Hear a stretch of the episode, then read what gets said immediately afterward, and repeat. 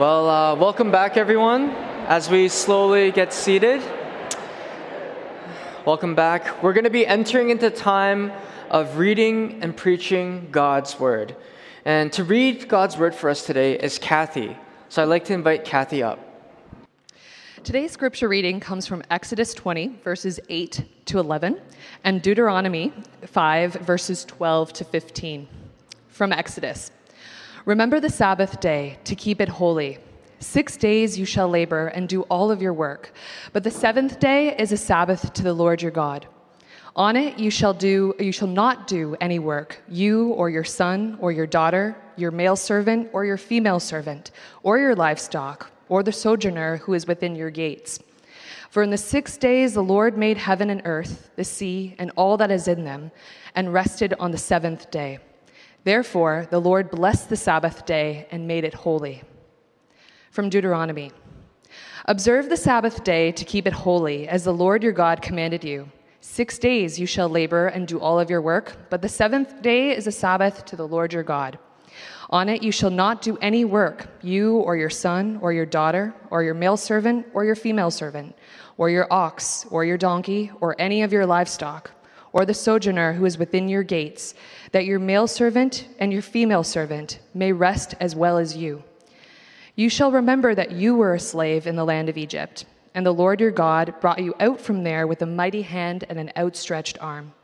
Therefore, the Lord your God commanded you to keep the Sabbath day. This is the word of the Lord. Thanks be to God. Well, good morning. My name is Tar George, and I'm the Director of Family Discipleship here at Grace Toronto Church. And if you're just joining us, welcome. We've been in a sermon series on faith and work, looking at what it means to live out our vocations faithfully before God and the city. And this morning we find ourselves looking at the subject of rest, because this passage asks the question why do we need rest from our work? How do we escape the constant busyness of the city? Is there a healthy way to approach our vocations? We're going to spend some time in that text, but before we do, uh, would you join me in prayer? Heavenly Father, thank you for this, your word. Uh, we ask that you would be here with us as we open it. God, I'm conscious that as we talk about rest from this passage, there are many of us who don't feel rested this morning. God, we're restless. We're tired. I'm tired. Some of us have to go back to work right after service. Some of us have work commitments and deadlines and timelines on the brain even now as we speak. Pray that you would help us to be here, that we would learn from you, and Spirit, that you would empower this preaching of your word. In Jesus' name, amen. It's been crazy busy.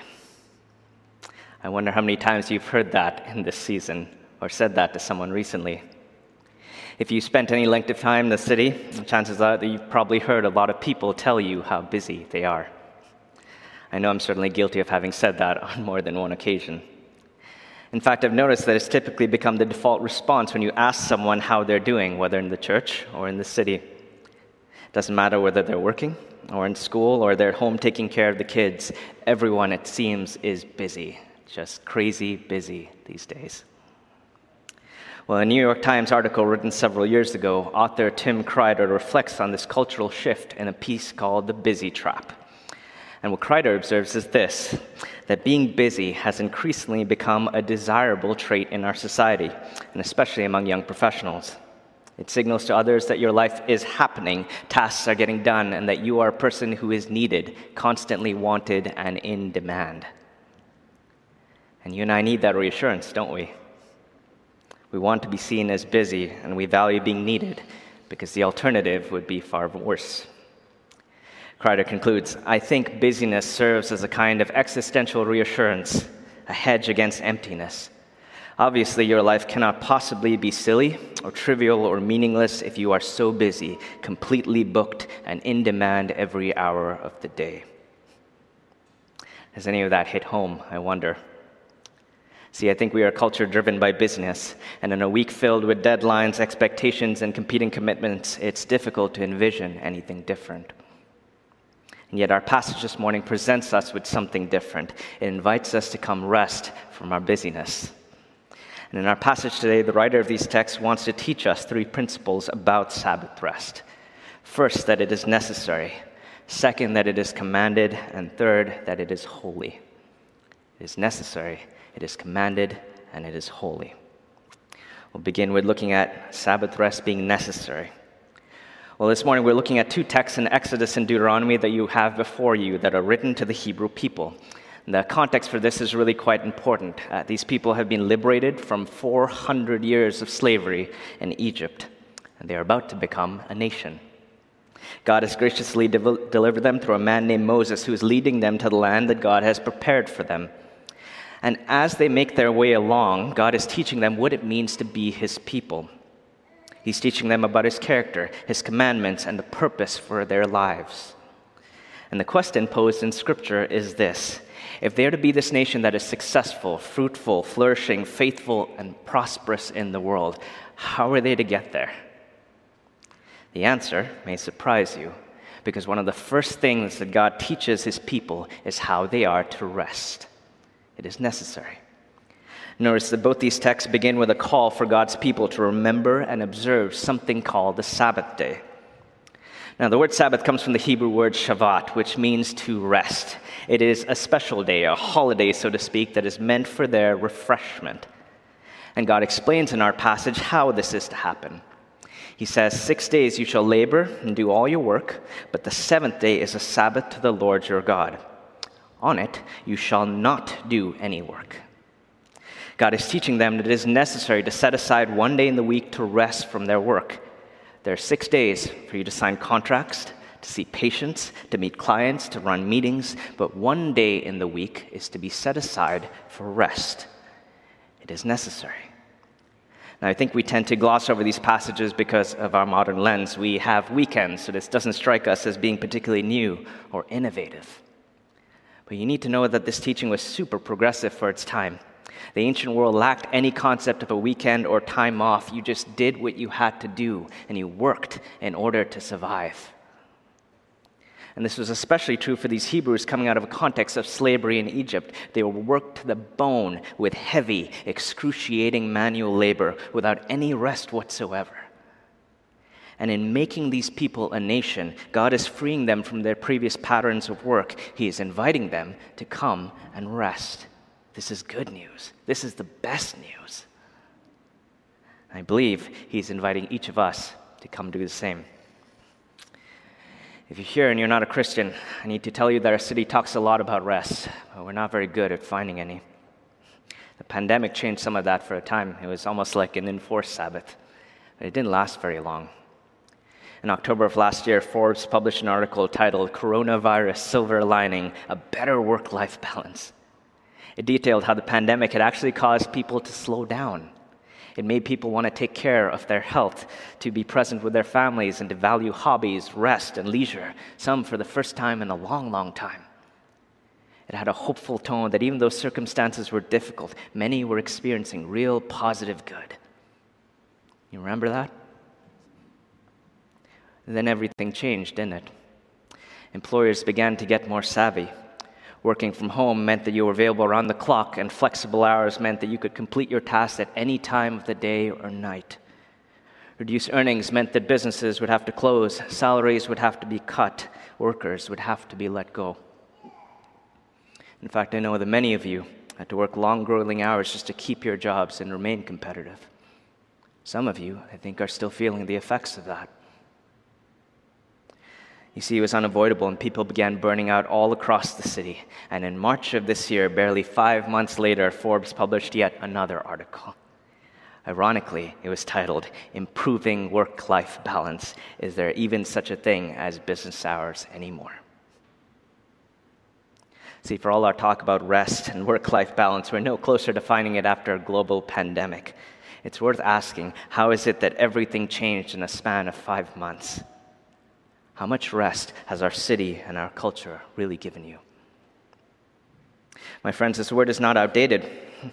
If we're honest, you and I need rest in much the same way. You might not be doing backbreaking manual labor, but I know many of you are exhausted. I've talked to you, I hear from you. Work is such a big part of our identity in Toronto. Some of you can't even imagine a day free from emails or phone calls. Even if you're unemployed right now, doesn't the search feel like an absolute grind? Is it possible that God's word to these Hebrew slaves is also God's word to each of us? I mean, you have to understand that these people's identity depended heavily on their work. Their very value in Egypt depended on how many bricks they could make a day. They've been so indoctrinated with this idea that their value and worth is based on their output. And in teaching them the Sabbath, God says, no. No. You are more important than that. I wonder, are you and I so very different from these people? Are you reaching your sales targets this month? Have you brought in X amount of business? Did you bill X number of hours? How many jobs did you apply to? How many patients did you see?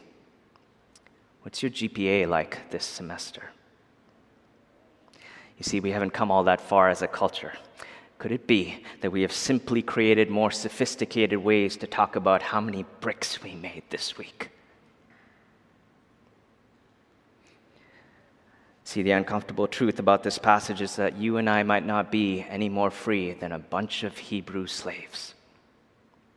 Like them, we've been indoctrinated with this same idea that our value and worth is based on our output and that there's no room for rest. And God says, no, no. Lawyer, nurse, parent, student, you are more important than that. This text is for people like us who desperately need rest. Because just like these Hebrews, God is needing to help us unlearn some unhealthy habits that we've picked up over the years. This passage teaches us to rest. Sabbath rest is really and truly necessary. Secondly, however, this passage also teaches us that Sabbath rest is commanded. Deuteronomy 5, verse 12 tells us to observe the Sabbath as the Lord has commanded you. Exodus 20 adds to this. It punctuates this with commandment language. You shall labor for six days. You shall not do any work on the seventh day. You get the sense that the Sabbath rest is, well, it's really quite necessary. They require it, certainly, but it is also something that is required of them. And to see this most fully, I think you have to step back and look at these books fully as a whole. Remember, God has just liberated these people from slavery in Egypt, and they are about to become a nation. He's teaching them what it means to be his people. And in Exodus 19, one chapter before our passage, God does something really interesting. In Exodus 19:6, God gives his people a very special job to do. He says to them, "You shall be to me a kingdom of priests and a holy nation." This is their job title, so to speak. God has chosen them for this task. And as we discover through the Old Testament, it's a pretty important task, actually. It is. In the way that these people live, study, and work, they are to be a blessing to the nations. They are to show the world by their attitudes and behaviors that there's a God who can be trusted and who de- desires to know and save these nations also. This is stellar, important, important work. And the immediate question that follows is this okay, so we have a job title, but where's our job description? How are we now to perform this job? That is an excellent question. And it is no coincidence, I think, that if you open your Bible, you will find that what follows after this section is the Ten Commandments. Exodus 20 is their job description, so to speak. Because in the Ten Commandments, God tells the people what they are to value, how they ought to conduct themselves, and what duties they ought to perform to God and others. This is their JD. It is a list of their roles and responsibilities. And sandwiched within this 10 part job description is the fourth commandment a job responsibility to remember and observe the Sabbath. The duty to rest is part of their job description, it is commanded. Pause there for a second. Before we go any further, let me say this should change fundamentally how we think about faith and work. According to this passage, work and rest are not at odds with each other. They are actually beautifully harmonious in the biblical narrative the combination of the two actually contributes to the work week as a whole. Part of doing your job effectively and responsibly, God says, involves you taking rest. It is not a side quest, it is an essential part of doing your job. I want you to stop for a moment and consider. Have you ever in your life seen a job description that mandates that you should rest one day in your work week? Like, which big accounting firm or bank or employer you know values something like this? It doesn't exist. It's absolutely absurd.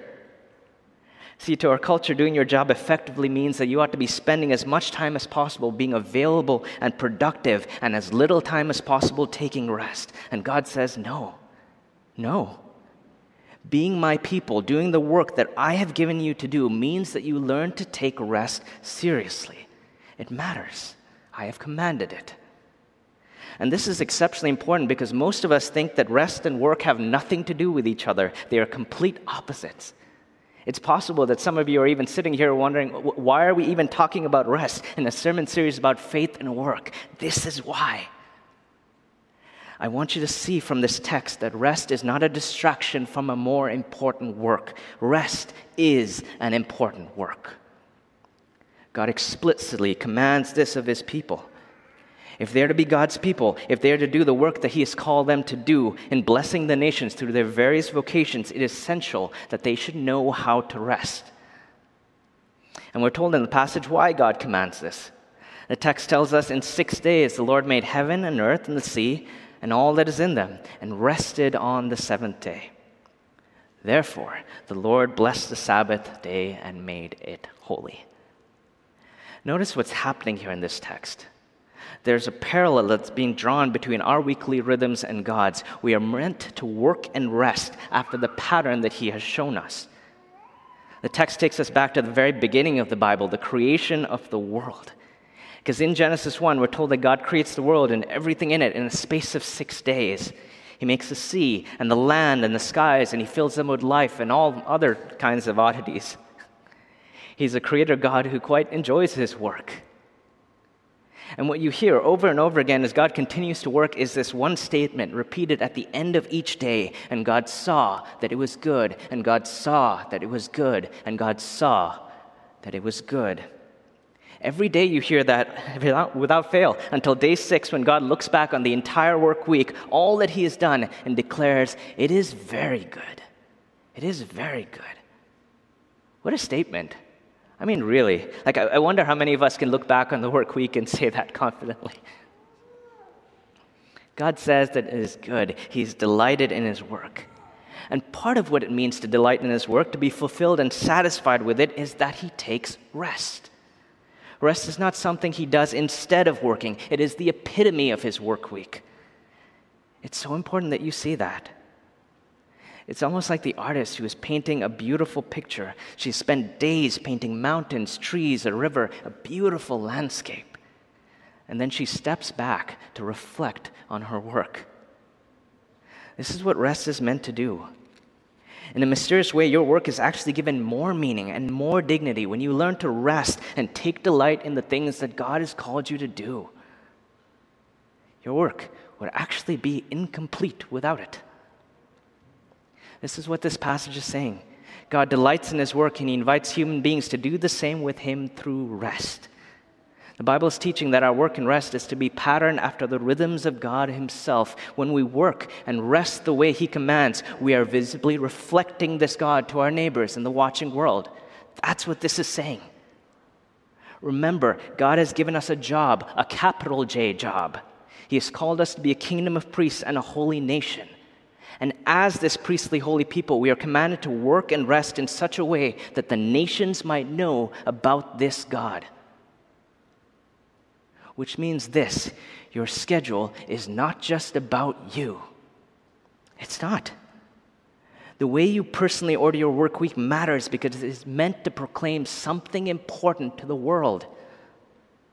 Rest is so hard to come by right now. The work life balance is tottering for our city. It has been for some time.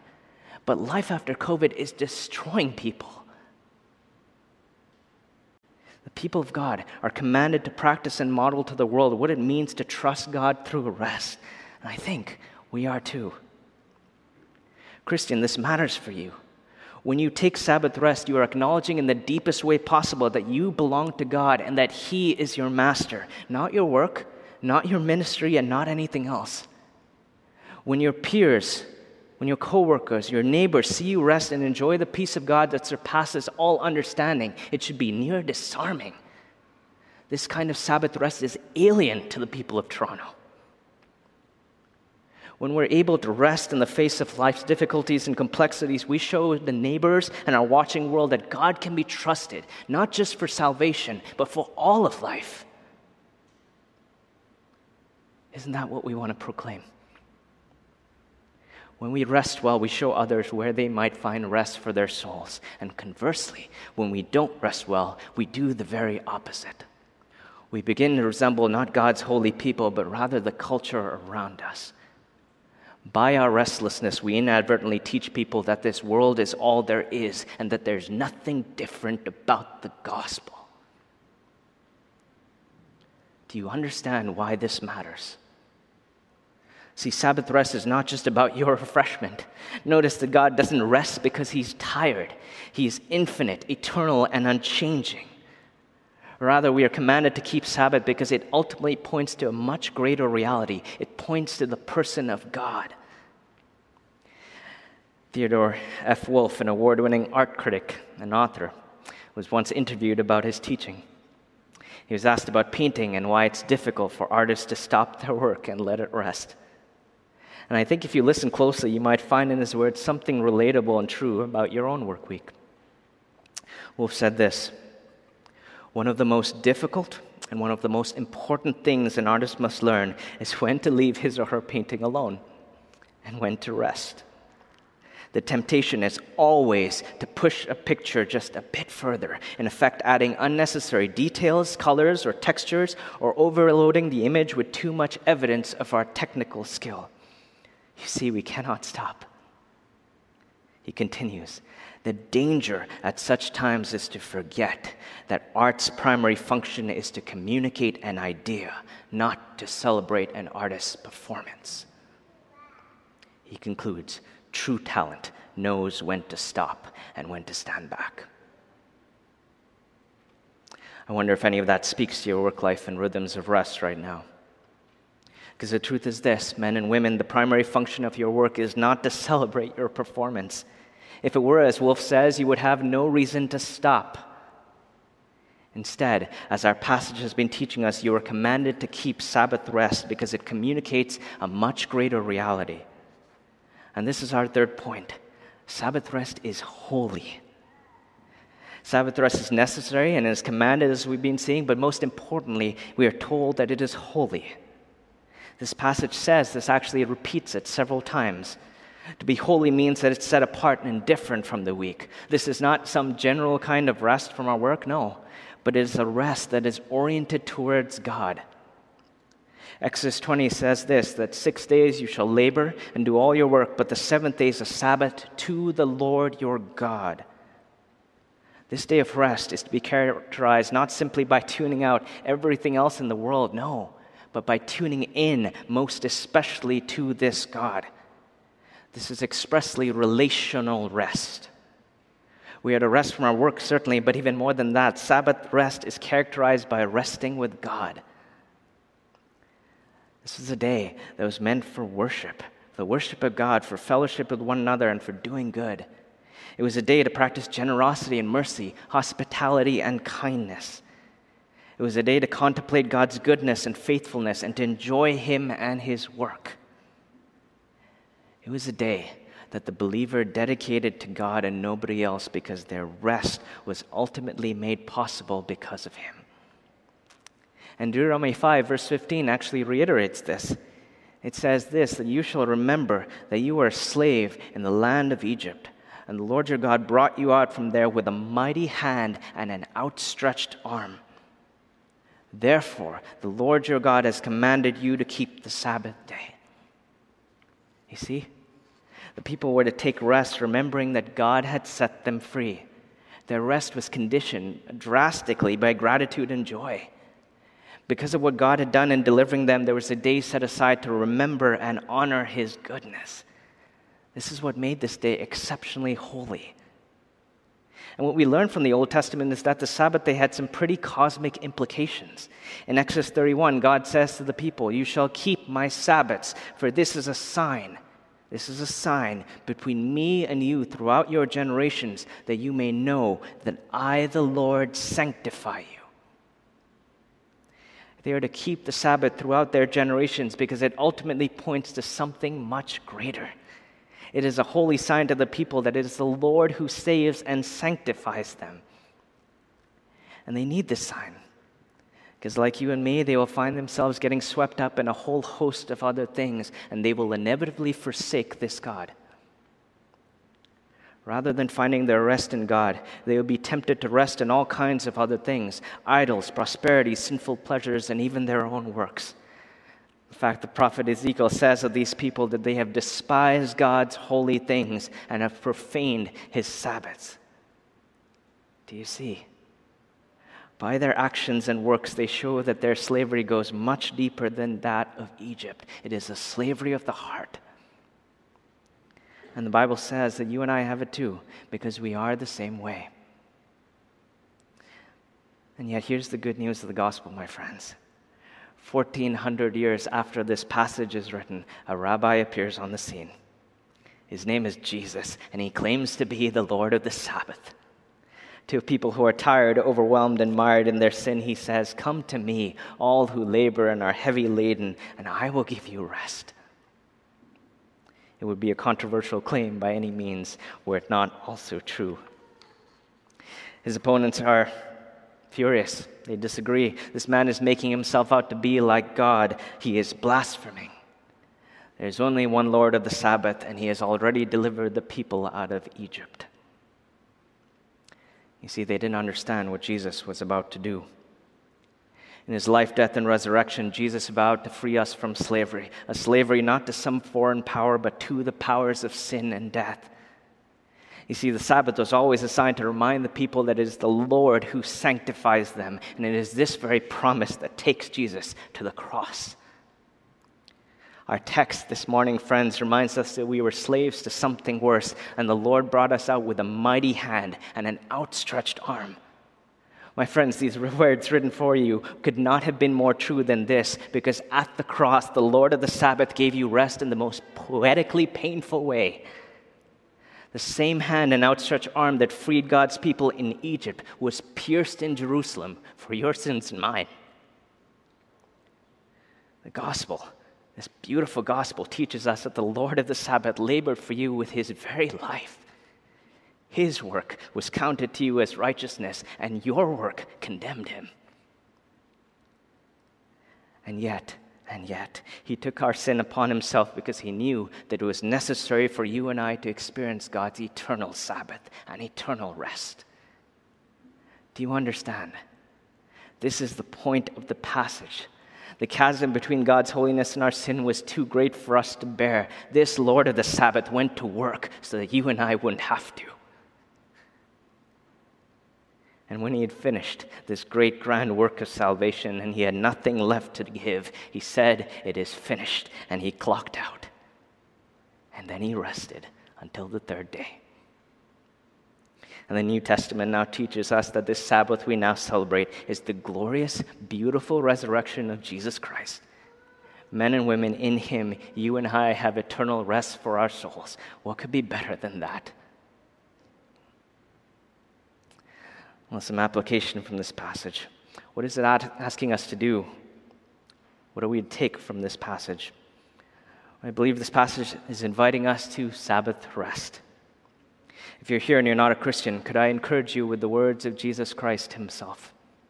He says this Come to me, all who are weary and heavy laden, and I will give you rest. Our world, I think, will offer you all kinds of rest, but none will be as satisfying or as eternal as what Jesus offers. Won't. There are many places I think you can go to rest your body and many things you can do to refresh your mind, but there's nothing except Jesus to revive your soul. There isn't. Come to Him for eternal rest. For the Christian, well, if you're here and you're a believer, gosh, you must have so many questions. I think it's impossible to say everything that needs to be said about the Sabbath in one sermon, but here's some thoughts for you. I think many traditions are divided about how to interpret the Sabbath. Is this an ordinance from the law that is done away with, or is this something that is meant to be continued and practiced? I would say this briefly Jesus being the Lord of the Sabbath means at least that we are to take it seriously. It's not, it's not meaningless. I don't think Christ would exercise lordship over something that doesn't matter or no longer has any relevance for our lives, which means that Sabbath rest is really and truly important. It matters. You ought not to be too legalistic about it. Jesus condemns the scribes and Pharisees for doing so as a means of morality and for righteousness, but neither are you to be too liberal about it.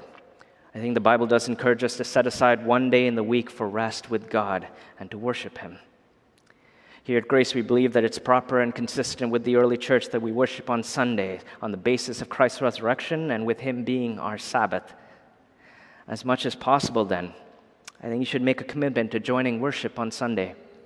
There's a special day that God has honored for His worship. And where you have work commitments crop up, I think it would be good and responsible for you to set aside another day in the week for rest, if not the Lord's Day. It's really important. Some of you, I think, may still find that fairly difficult to do, but I think you should aspire to it for all the reasons we've been talking about today. It is necessary, it is commanded, and it is holy. It's worth considering, I think, that even our government acknowledges that we are people who need rest, and every organization is legally obligated to give you some measure of rest. Take advantage of it. Don't be passive. At the same time, I think if you want to obey God in this area, you will likely face significant pushback from our culture. It's tough. It's really tough. But you are called to wisely navigate these situations and consider how you might honor God. There are many in our church, I think, at different stages in their careers and in different industries who've worked faithfully to apply this teaching. It's good, I think, for us to be a community that learns from each other and helps each other honor God in this way. Because when we seek to truly honor God through the Sabbath and put Him first, I think He really is honored. He really is. I'll close with this. There's a story told about a little diner that opened in 1946 in suburban Atlanta. It was called the Dwarf Grill. The owner didn't have much, but he loved Jesus and he had a commitment to honor him through the Sabbath. He read our passage this morning and determined in his conscience that neither he nor his employees, nor anyone else should have to work on Sundays. He was laughed at and ridiculed because everyone knew that the weekend was made when you made the most business. That was silly. Only a fool would close his restaurant on a Sunday. Well, this faithful fool continued to work six days of the week, and he and his employees rested on Sundays. They lost a lot of money at first, but for reasons beyond anyone's understanding, their business took off and spread all across the country. To date, they have more than 2,000 locations and make more than $10 billion in sales every year. You might know them by their franchise name, Chick fil A. Founder Truett Cathy was once interviewed about their success, and he had this to say Closing our business on Sunday is our way of honoring God. I believe God honored our decision and set before us unexpected opportunities to do greater work for Him because of our loyalty men and women, when you honor the Lord through the Sabbath, you demonstrate to the watching world that Jesus is our greatest rest. What could be better than that? This text teaches us that Sabbath is necessary, commanded, and holy. And may we increasingly become a people who treat it as such. Let's pray. Heavenly Father, we thank you for this Sabbath rest. Lord Jesus, we thank you that you have secured this rest on our behalf, that you did the work that we could never do. And because of that, we are your holy and priestly people. We ask that you would help us to carve out time for rest, for worship of you, to be with you, and to find Sabbath in you. Pray and ask this in Jesus' name. Amen. Well, we have some time now for Q&A if you have any questions.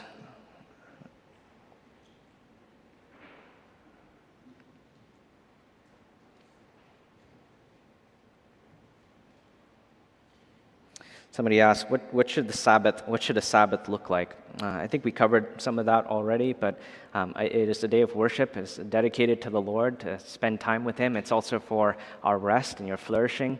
Um, I think in the Old Testament, there's space for fellowship, for generosity, for mercy. It is a day that is expressly dedicated to God.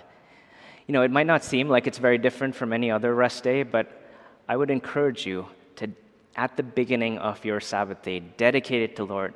Say, Lord, I dedicate this day to you, and see actually how different your day actually becomes. Maybe that's helpful for you. I think we addressed some of that in the sermon, but feel free to ask uh, again if you have any questions. Do we need to observe Sabbath by resting on Sunday or on one full day per week, or is there any other way scheduled to observe the Sabbath? Um, I, again, I think we covered this. Um, uh, wor- the Sabbath day was for worship, so expressly Sunday morning. I think for the New Testament church, uh, you ought to make it your, your, your priority and your goal to be here and to worship on the day that God has ordained for it. Um, and if, there, if that's not the day that you're able to take rest uh, from your work, also, I think you should find another time to do that.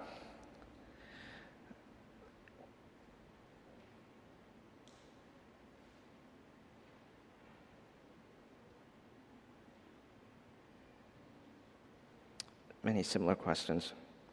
Hello, is going shopping, eating out in restaurants on Sunday considered as work? I, I don't think so.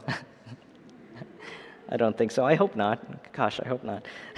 I think there's ways uh, that our leisure is good and, and helpful and refreshing us and, and, and making us enjoy God more. Uh, one, some of the things that I enjoy doing most on, on my Sabbath day is taking walks, uh, doing things outside, enjoying the things that God has given me.